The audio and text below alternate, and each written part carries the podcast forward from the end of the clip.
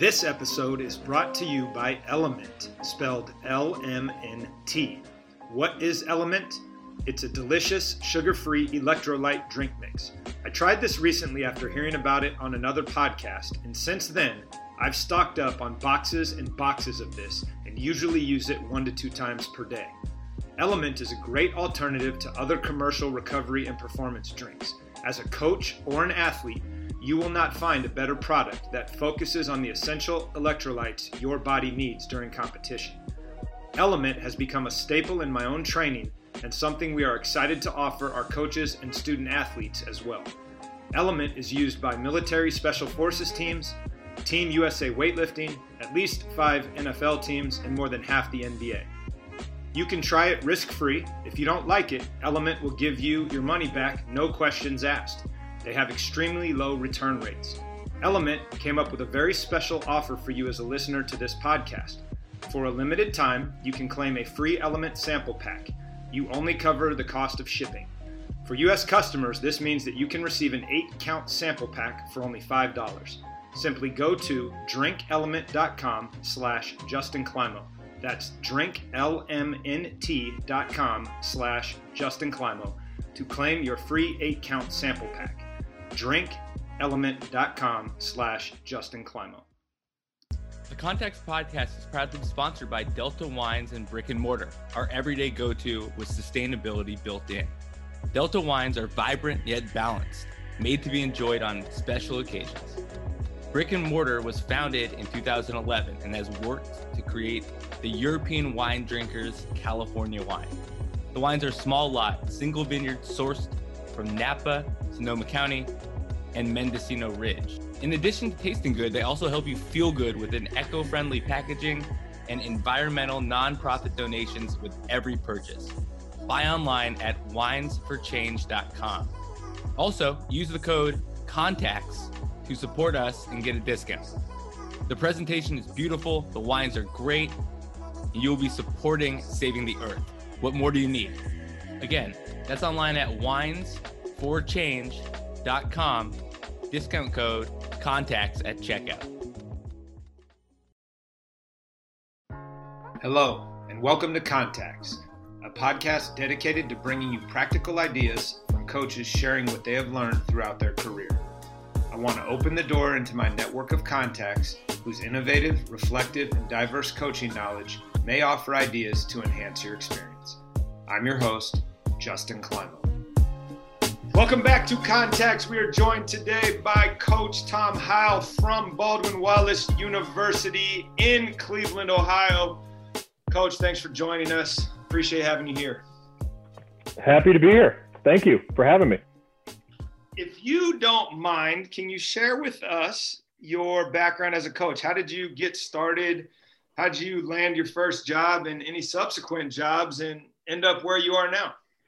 Yeah, I think I always knew that I wanted to do this probably once I got to maybe high school age, pretty early in my high school career. Once I became a college basketball player, I think is when I realized I want to do it at the college level. I think being a high school coach would be great, man. There are some great ones in Northeast Ohio, man. We are very blessed. But once I started playing at college, I was like, this is what I want to do. I want to do this for a living. So it's scary because you don't know, like, how am I going to get into this? And I was a really average player, which frankly, I think helps me as a coach. I've been in just about every role as a college player, other than probably being the guy that gets to shoot whenever he wants.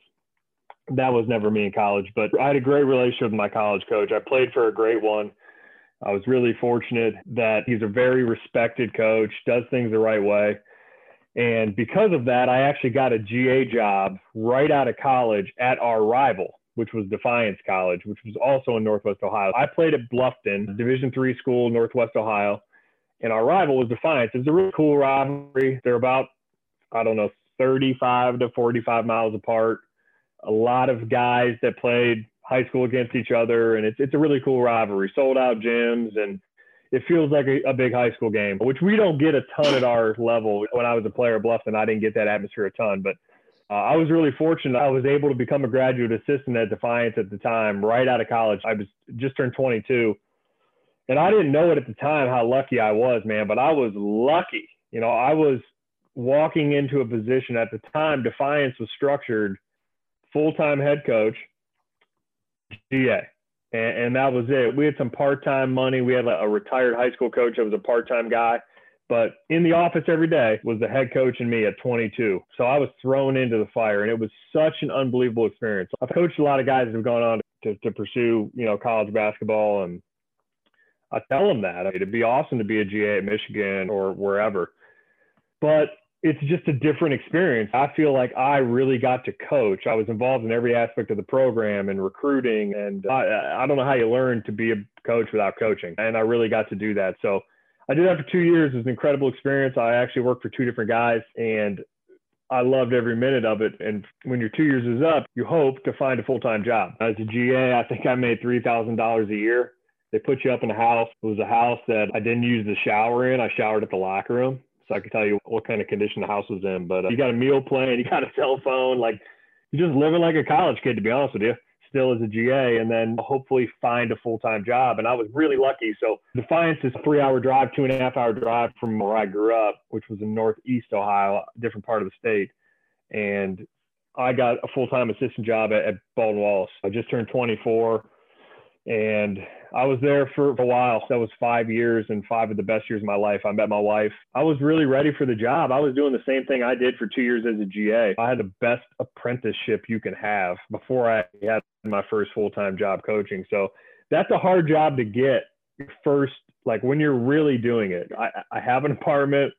I can pay the bills, kind of. It was a really big deal for me. And it felt like my real start in coaching. So I was there five years. Unbelievable experience. If you ever want to coach in college, anybody that would, you know, happen to listen to this, if anybody does, but who you work for is everything. Like everything. Every variable you want to evaluate when you're evaluating a college coaching job means nothing if you work for the wrong guy. You could be making so much money and you live in the best place and you got this. If you're working for the wrong guy, you're miserable. So I've only worked for great guys. And, and when I got to BW, I was with Dwayne Sheldon, who was our head coach at BW for five years. Incredible experience, incredible influence on me. Basketball wise, we were eerily similar in the way that we saw the game, maybe to, to the point where he was even a disadvantage. We didn't have a lot of diversity of thought when it came to the way that we saw the game, offensively, defensively, uh, leadership wise, everything. Unbelievable blessing. I lost my dad to suicide when I was 23. And when I was 24, I got the job at, BW. And, and for me, that was a big deal. Dwayne's a dad and a husband and a great coach. And he did all of those things really well. And I got to see it every day.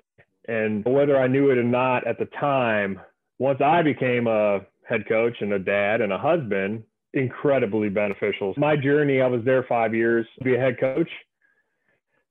Hardest job you'll ever get your first head college job.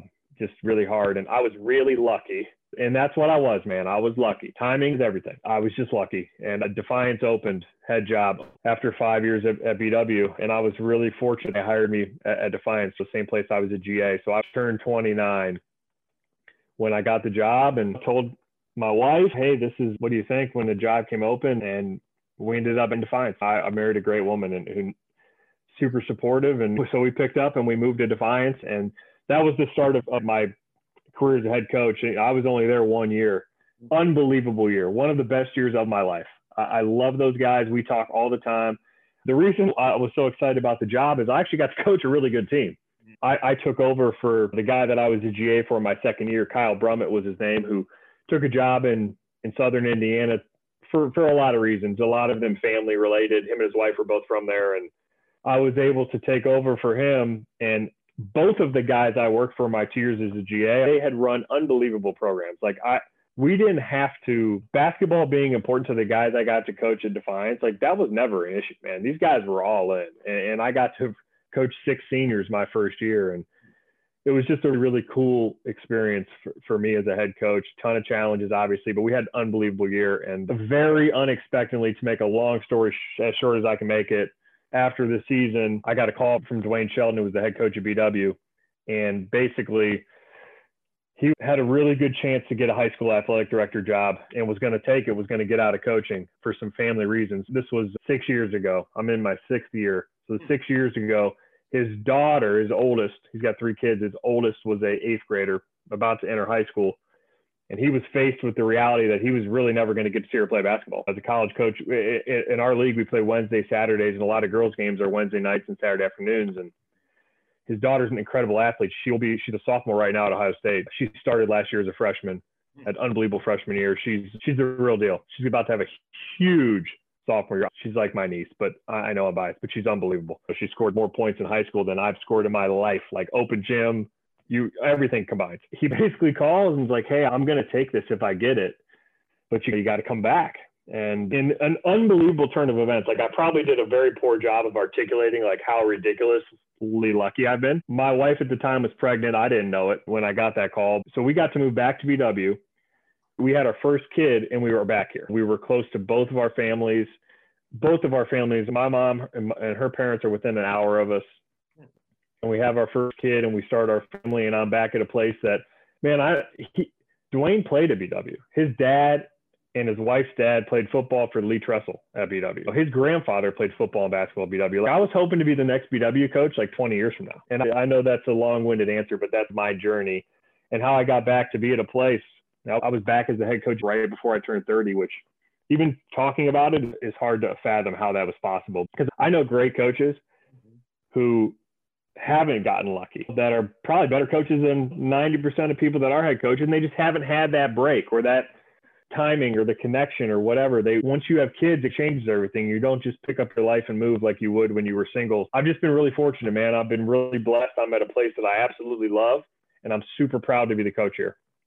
When preparation meets opportunity you have luck and you were in the right place right time and prepared and ready and good on you, as Danielle Stornetta would say. If yeah. you think about your one year at Defiance as the head coach, and you're now six years back at BW, two different experiences, two different opportunities to step into a role after let's call it a lifetime of preparation. You got to coach as a PA, which not everybody does. What did you realize right away that you still had to figure out both of those? At Defiance, first head coaching job, man, moving one seat over, it is just incredible how different it is. Incredible, man. And I, I don't want to sound like this old guy, parent, old school guy that's walked uphill both ways to school in the snow barefoot. I don't want to come off that way, but it's just a lot different when you become the head coach. And it's a lot like when my wife and I have the decision do we want to start a family? When is that kind of going to happen? Not really much change for us when we got married, but once you have kids, you, you make the decision because you know you're ready. You just know. And there's no way to really define it. You just know that you're ready. And we knew that we were ready to be parents and add that to our lives. And then it happens.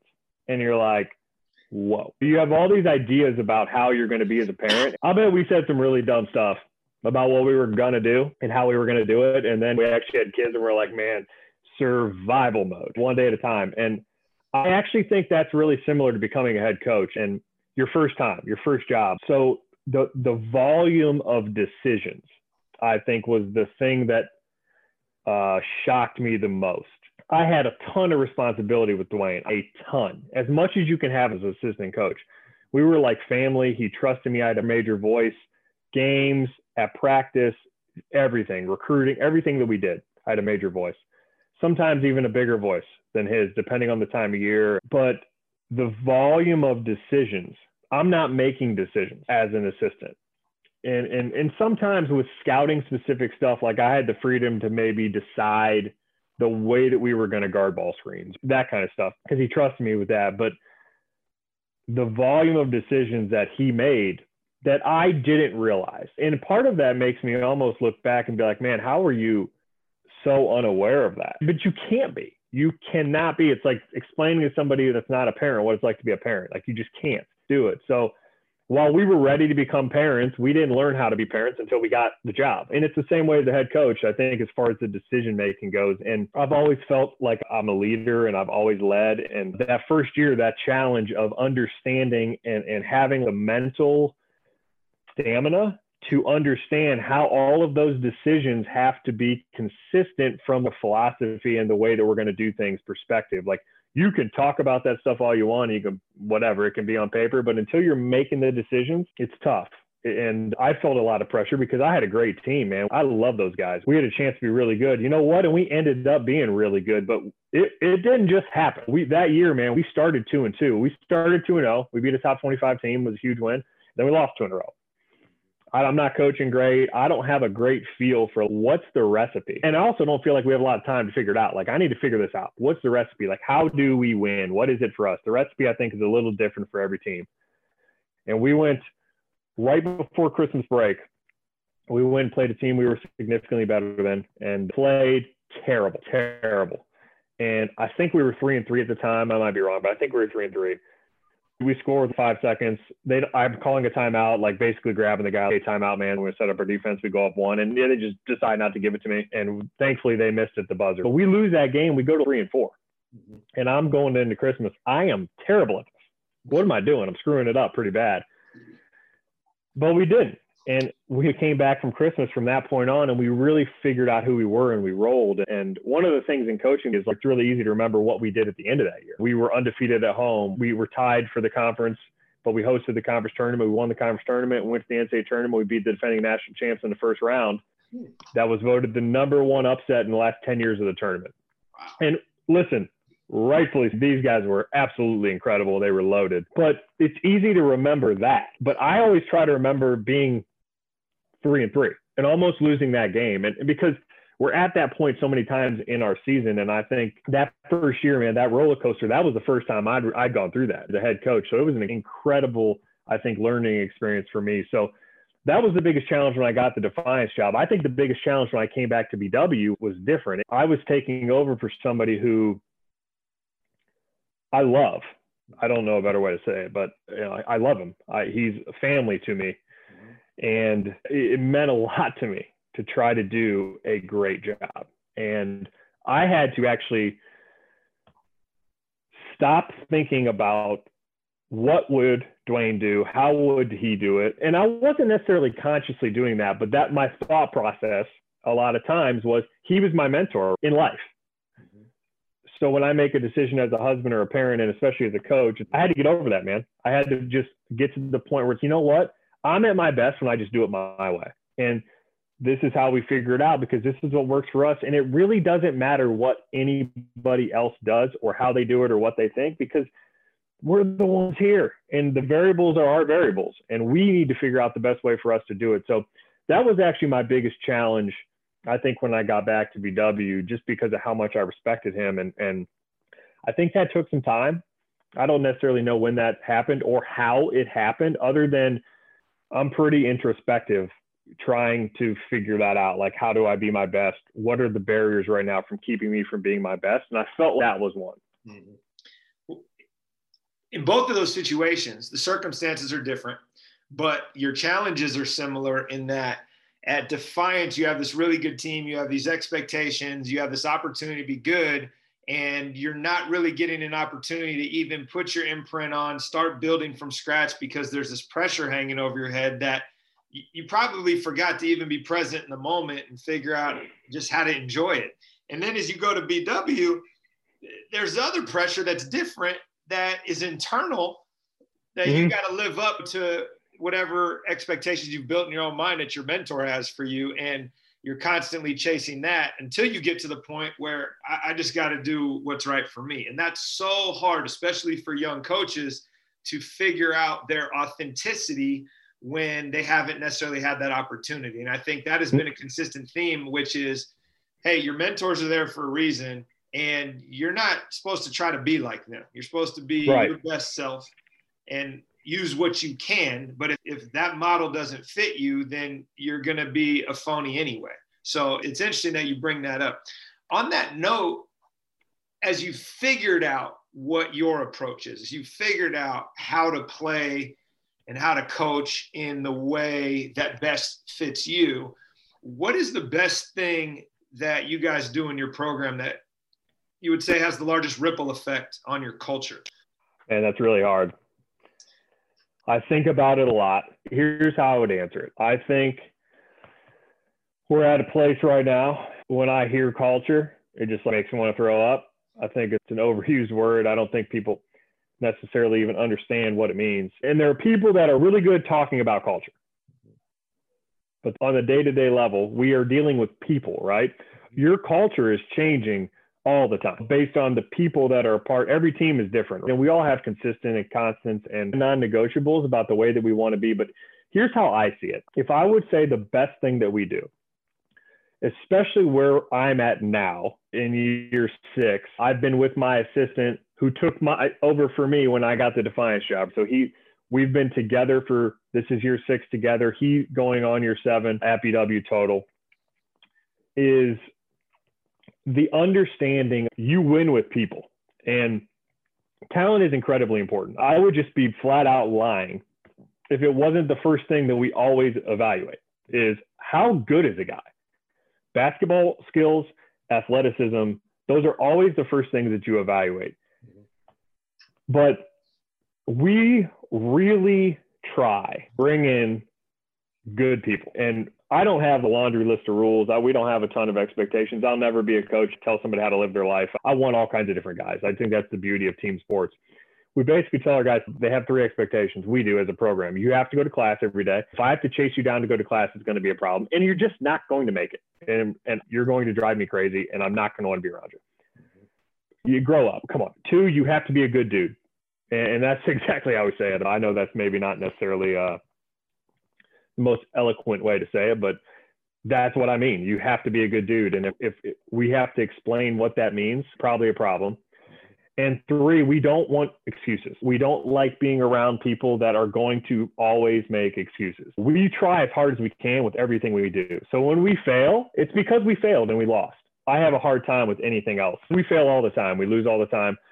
But if there's one thing that we've done, it's to the best that we can really try to bring in good guys. I think that starts at home. When I look at the parents of the guys in our program, I think they're great people.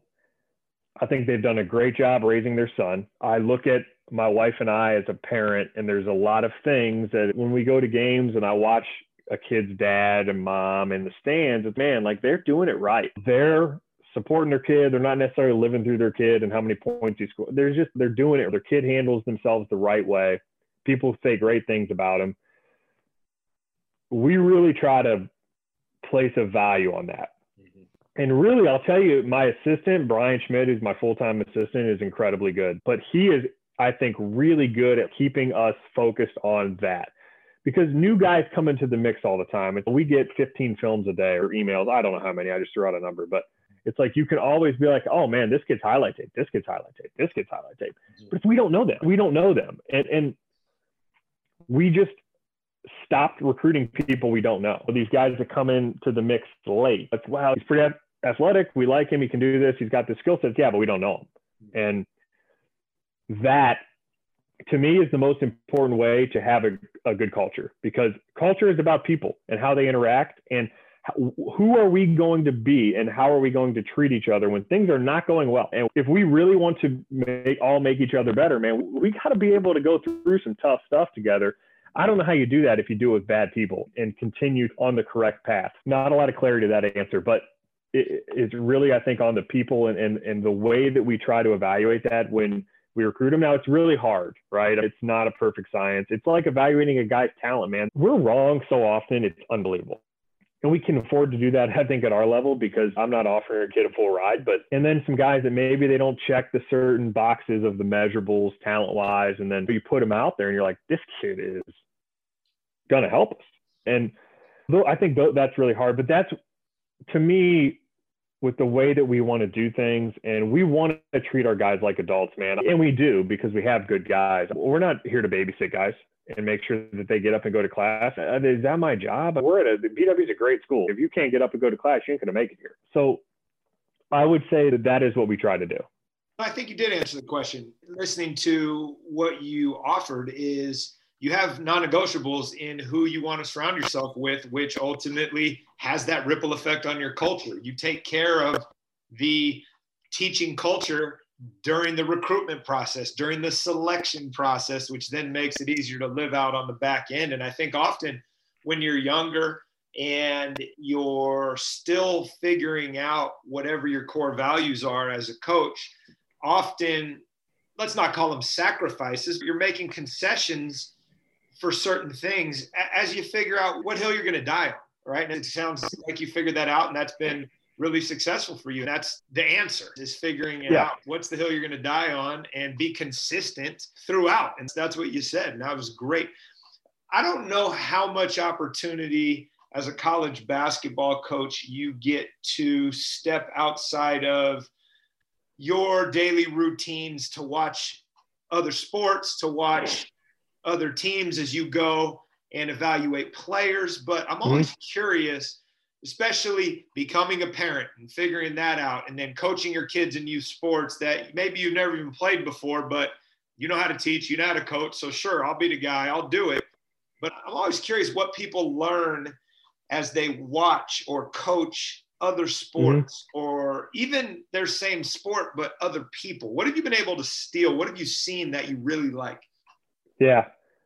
I watch a ton and i love basketball but I probably don't watch as much basketball as a lot of basketball junkies. I'm not going to go on like ESPN Classics and watch a basketball game on a Saturday during the fall. Like I love watching football. I, I enjoy watching baseball.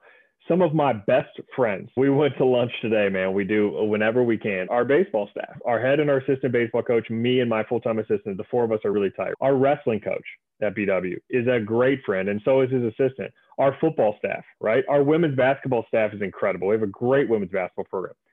And you go down the list, and I learn a ton from them. And honestly, that's where I go. It, it might sound funny, but the conversations that I have with our wrestling coach, it's like wrestling's wrestling basketball. Are they even similar? Yeah, they are. And I think he's outstanding. And same with our baseball coach. So I will learn a ton from going and watching them. I'm out there all the time in the spring. I'm at football all the time. And I watch that stuff all the time. And I'll tell you, here's what I think about football. I think football coaches are the best teachers. They do an, a really good job, I think, of clearly defining the expectations as far as technique goes and being very detail oriented at helping regardless of maybe skill or athleticism level, a guy be able to demonstrate consistently the technique to the best of his ability, whether that means he can get out in the field or not. I do think that football coaches do a great job of that. I learn a lot watching football coaches operate within that realm, right? Watching the offensive line coach coach his linemen. I love that stuff, man. I think that's a big deal. Our baseball staff, and I don't know if they take maybe a different approach, but very much like a player development approach to what they do. I think very progressive in some of the things they do with their pitchers and like some weighted ball throws and some things that are becoming very popular now, but they've been doing it for a while. Same with their hitters and just watching that, I enjoy. They'll sit there all day and have groups of hitters come through for 14 hours, man. They got a bazillion guys at Division three baseball, and we our baseball team is really good. Mm-hmm. I love watching that. And and I think actually that approach has a really impacted the way that I view our jobs. That's the hardest thing about being Division three basketball coaches. We don't have that time in the fall or spring to do those type of workouts that they have at the division one level and we're also not staffed the same where if i'm an assistant in division one maybe i've got three or four guys that are like my guys and these are the guys who are my responsibility to get better every day. Brian and I are the two in the office, and we coach everybody. But our plan moving forward is to take a more developmental approach, kind of like our baseball staff does outside of practice, and almost shorten up practice so there's less skill stuff in practice. Because I think you get to a point during the year where you're just like, it's a shooting drill, and half the guys I'm watching, I'm just like, oh, we're not getting anything from this. We're just we're just going through the motions. It's February. Like, why are we doing this? We we don't need to do this right now and taking that development stuff outside of practice. I think it's way more effective. It's way more work, I think, for the coaches, but the ability to be like Brian and I both with a group of three and the attention they get and the attention to detail and the value and quality of those reps are so much better than they would be if I'm going ball screen breakdown at one end with half the team. It, it's just not the same. So I learned a ton from other sports. That's something that I am pretty passionate about. And you can learn from everywhere, man. I think great leaders have great systems in place. They're great communicators and they're very even keel with their ability to evaluate the temperature of people and, and what they need, if they need kicked in the butt and if they need a pat on the back. And You see that everywhere. I see that at the gym I work out at, man. I work out at a great gym. Really, it's like my home away from home. I was there tonight, and it's a huge part of my life, to be honest with you. And the owner's a great friend of mine. He, he played football at BW, and, and he's outstanding at it. Pete Taylor's his name. Roaster Barbells the gym, and so I, I get that there. And there, I'm not the coach. I'm not the boss. I'm one of 150 members, like or whatever we have. That's a really cool dynamic and a big part of my life. Well, let's dig into that for a second because that's something that as you start to flip the role of teacher and student, in that capacity, you are the student, you are the learner, and he's the coach. What have mm-hmm. you learned about yourself as a learner that was almost like a light switch for you that made you think differently about how you coach your own athletes? Great question. And here, here's how I would answer it. I'm still, I'm only 35, right? I'm not that far removed from my playing days. But the further you get removed from your playing days, and I actually think that when you become a head coach, especially, the further those years as a head coach start to add up and you become longer time frame from being an assistant and then even longer from being a player, it's really easy to forget what it's like to be there, to be in those shoes. And I'm in those shoes at, at, at you know the gym that I go to, and and that's a really cool thing I think for me. And I think authenticity is the number one most important part of being an effective leader. You have to authentically be who you are. And and I, I do feel that way. I do feel like I am that way. You're going to kind of what you see is what you get with me. And I love that role because when I'm in that role, where like I'm being coached and mm-hmm. corrected and, and advice is being given to me from somebody that I really respect. How do I take it? I take it great because I think it's coming from somebody that I have a tremendous amount of respect for, incredibly knowledgeable, works incredibly hard, incredibly hard. Him and I have very similar lives mm-hmm. and the passion that we have towards him, his business, and me, our program. Mm-hmm. And because of those things, I'm really coachable. I feel like I am. So when I walk away and maybe I'm going and putting my other hat on, which is basically every other hour of the day as a coach, you evaluate, all right, who do I think is not that coachable? Now, because I just was on the other side of it, the lens changes that you see it through a little bit. It's okay, maybe it's not actually a problem with them. I'm coachable because I think he's really smart, really cares. I have tremendous respect for him. Maybe it's the relationship. Maybe it's got nothing to do with, I'm just expecting this guy who's a freshman to be super coachable. One, he doesn't even know what that means. Two, he doesn't even feel like he really knows me, which has sucked with COVID, to be honest with you, because mm-hmm. The relationship piece, man, like sitting here over Zoom, it's just not, it's not the same. And so I think that's where it's really helped me because I do feel like we're a relationship driven program. It is about the relationships.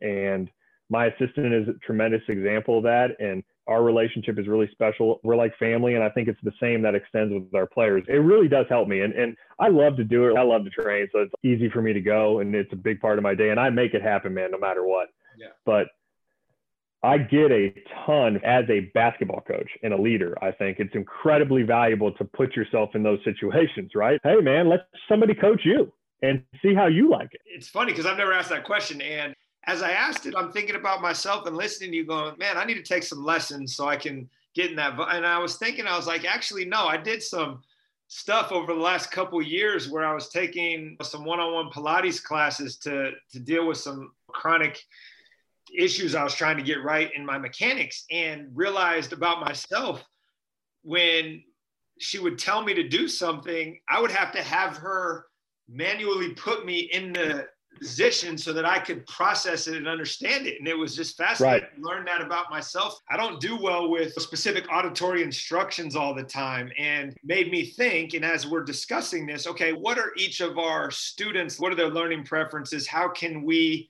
flip the role put ourselves in their shoes and maybe better serve them. We're not going to get an answer right now, but it's something that I think we should all be curious about. And as we discuss that, how has your approach changed throughout your career to coaching? Yeah, that's a great segue because I think the longer you do it, most of us are wired the same. I think we're all very driven to get better. And I bet you feel this way. Sometimes I think back three, four, five, six, seven years ago when I first became head coach, and you think about some things and maybe your approach and the way you did it or the way you taught that you're just like, God, man, like what was I thinking? That was a terrible idea. But unavoidable, I think, if you have the right mindset. In seven years, I'll probably feel the same way about right now. But my approach, I think, has changed in my ability to evaluate and understand that if I'm having a hard time getting someone to do something that one I think they're physically capable of. It's not like a lack of ability. They can do it. We're not talking about some ridiculously difficult to achieve task. But if, if we're having trouble getting them to, to that point, and we've done our work and feel like they're a good dude, like they belong here and they are a BW guy. They're not a turd. Turds have gotten through the cracks. We are not, and we have not been we don't bat a thousand, man. You know, I mean, we try really hard. They usually don't make it, but we've had guys that I, am like, um, this is a, probably a him problem. But if it's a good guy who we really value, we want to be a part of the program, which is our whole team, the way I feel right now about our team. It's a me problem if he can't get it done. If he's having a hard time executing whatever we're asking him to execute, it's most likely my inability to get him to do it or understand how to do it or teach it properly, or I haven't been able to reach him and connect the dots of why it's important. A lot of times I think that is it. They don't necessarily see the value in it. It's like you're telling me to jump to the ball, but look what I'm getting done.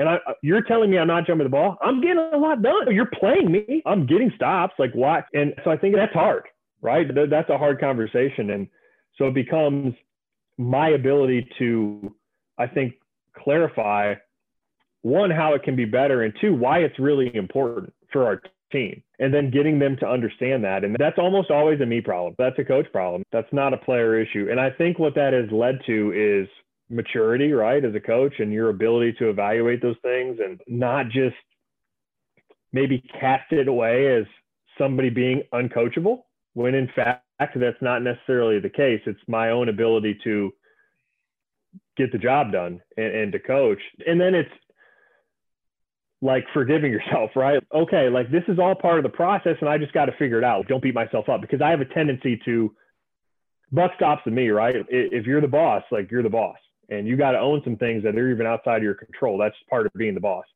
But you also have to learn, I think, to understand maybe what a natural part of the process of every year and every team and, and our job and what we do and learn to love that and forgive yourself when it's, you know what, I'm doing a really bad job coaching this kid, but I'm going to figure it out. And I think that's honestly still in the middle of that, man. And I'll be in that fight probably for a really long time, but uh, trying to get better at it every day. The difference, however, is your acknowledgement of maturity and being able to look within. Whereas at the beginning of the journey as a coach, and sometimes a lot later if you don't get to that tipping point of what you labeled maturity and realizing that it's a me problem most people are looking at the kid or somebody else and deflecting until they realize I can't control that. Let's focus on what I can control. And it seems like, yeah, of course, we all still have work to do there. We don't know all these kids. It's a constant battle of trying to get to know them and what buttons to press with each one. But as long as you figured out, oh, l- let me focus on how I can serve. You're halfway down that path. If you could go back to the beginning, right? 22 years old, GA job, 26, I think you said, or 28, 29, whatever it was when you got the Defiance job. And then as you became the head coach at BW, at any point along the path, what advice would you offer your younger self? And not what would you do differently? Because I think for all of us, what we have experienced shapes us. And I have never heard anyone say, I want to change this. But what advice would you have to help you cut to the front of the line a little quicker and give yourself the keys to the test on a few of these things? Yeah, I wouldn't change anything. So I love the way you phrased the question. I love where I'm at right now, and I wouldn't be where I'm at right now if all these things that didn't happen in the last you know, however many years, 13, 14 years. If I could go back to 22, and what I think I would tell myself is at that stage of my life, I was, and you have to be consumed by coaching. Mm-hmm. I think especially at that point in my life, but I was consumed by it and driven and consumed by winning and losing. And I don't know, I don't like saying this, but like it's probably the truth, like probably to an unhealthy level. And it created, I think, an inability to find a place where I was really happy, regardless of the, that result. I was living and dying by that result. And I wasn't able to enjoy it, consumed by winning the next one. And I think that's a really probably a common trend. And, and what I would tell myself is to stop worrying about and losing and to put my, the way that I evaluated my own success in my job and my ability to do it at a high level, which we all want. We all want to be good coaches. And everybody on the outside tells us that's about winning and losing. Everywhere you look, everywhere. Every sport, the media, people get fired in professional sports for like you breathe wrong and you lose your job. It, everywhere we look, we're consumed by winning and losing, winning and losing. And I would tell myself at 22, that should be the last way you evaluate your success as a coach, especially at that point in, in, in my life. And you need to wake up every day because I did this anyway, but I would evaluate me doing a good job on did I pour into the people in our program in every way possible, right? Was I authentically me? Did I make sure that those relationships that they knew, hey man, this relationship is important to me regardless of your role, how you play, blah blah blah. And hey, I'm pretty intense, so I'm going to get pretty pissed when you don't play well. But it has nothing to do with how I feel about you as a person. That would be how I would evaluate the job I was doing. And honestly, becoming a head coach, it's the same thing. It just happens all over again. And with an incredibly like volcanic level of pressure and whatever you want to call it. You put it on yourself. It doesn't really exist. We make that up in our head. That pressure on me is all generated probably between my own ears, but it would be the same way, man. Winning doesn't happen by chasing wins. Winning consistently doesn't happen that way. It just doesn't. It happens by having a way of doing things, being very consistent in the way that you work, and the ability to come back the day after whether you won or you lost and work the same way. That's how winning is done. And you need talent, you need some luck, to do it at a really high level. I think you need really good people. I don't think you can win with with idiots in college. I really don't. I think what you just pointed out and what you articulated was one. Often we let other people's definitions of success get in the way of our own evaluation, which isn't healthy for anyone and two, that you can't shortcut the process and letting the outcome dictate your feelings and your responses, and you're not pouring into the process, then you're never going to get the outcome you want anyway. And I think the lesson there, as you mentioned earlier, going 18 inches to the other seat is a huge jump, even if you were extremely involved in the program. There's just so much you don't know. So, how are you evaluating yourself? on things that you're still learning and being critical about those things in a way that is, let's say, fair to yourself for what you're evaluating yourself on. And that's hard, right? Because there's so many things Very. you get right. You want to be critical, you're a hard worker, you think you can just outwork things. And sometimes it just takes time. Sometimes you don't have the horses. And if you can commit to, like you said, the process of showing up every day, no matter what that outcome was, eventually you're going to find success.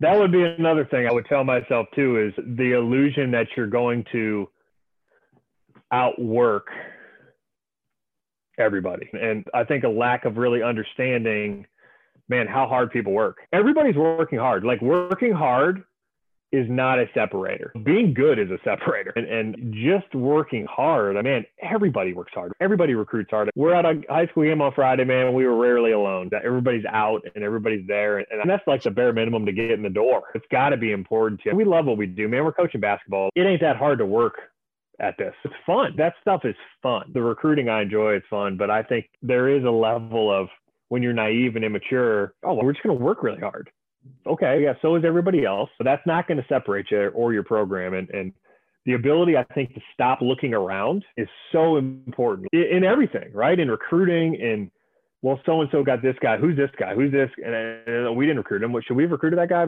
You're pulled that way all the time. And I've gotten much better at not caring, not worrying about that. There's so many ways to play the game of basketball. Should we be doing this? Should we be doing this? I think for the people that are just getting started who need to hear it, and the people that are more experienced and veterans that don't even need to be reminded, but are probably sitting there saying, Yes, correct. Please get that out to everyone. Is that as soon as you stop looking around and comparing yourselves to others, then you're going to find a lot more internal gratification, external with your own group and your team. You're allowing yourself to focus on your growth and their growth.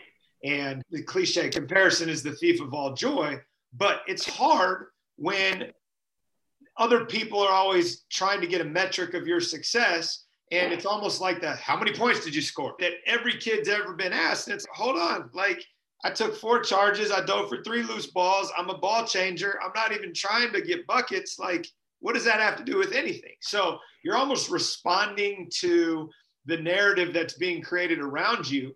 And at the college level, there's a little more pressure, but at the high school level, for the most part, and at the middle school level and at the youth sports level, nobody cares. And if you could just be authentic and pour into other human beings and make sure you're taking care of their needs, you're going to be successful. Period.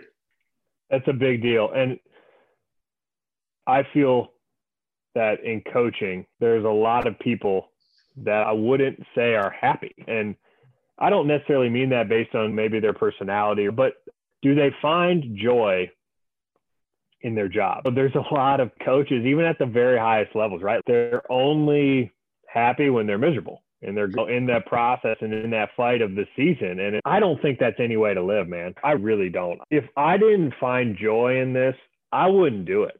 I'd go do something else. My family is involved in everything we do. Our kids are around all the time. My wife is essentially like an assistant coach. It's a huge part of the program. If, if I couldn't integrate those things, I wouldn't do it. So now I have to split like, well, dad hat, husband hat, up, oh, now I'm a coach. Like that just doesn't work that way. It doesn't work for me that way. I can't be happy that way. Like it all just needs to be integrated. And yep. A lot of coaches that I don't think are happy and they don't have joy. And that makes me sad. And I think it's a journey that we're all on. We all suck at it sometimes. We get so consumed by things. You know, we're just competitive and but we have to, there's got to be a way and a button or something that gets us back centered. I think kids really helps my ability. Like my daughter, she's two and a half, man. She's so excited to see me. You think she really cares like how many deflections we had in the game? Like she doesn't really care. So that perspective, I think, is a big deal. I will say this, and not everybody has the luxury, as we often have said, and you've heard it on other episodes of this, that once you have kids, your perspective changes. And so it, it's true because, like you said, your two and a half year old could care less about how you guys played. She's going to have a big smile on your face and be excited to see you after the game, whether you won by 50 or lost by 50. And it changes your perspective. And even for those of us that don't have that luxury of having children to put things in perspective for us, if everyone could just take away that when I stopped worrying about whether we won and lost games, not only was I happier, my athletes were happier, and we won more games. And it's one of those things where when you put your focus into being together as a group and spending quality time with each other as part of that team and part of that program and learning about the other humans in the room, the results will take care of themselves to the extent that they can based on the talent you have in the room.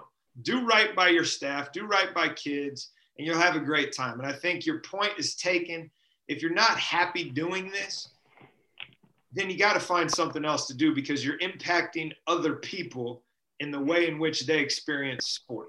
And that's tough. Yeah, well said. So, thanks for being here today. It's been fun to talk to you and catch up, and looking forward to watching you guys play. Thanks, man. This podcast was also brought to you by teachhoops.com.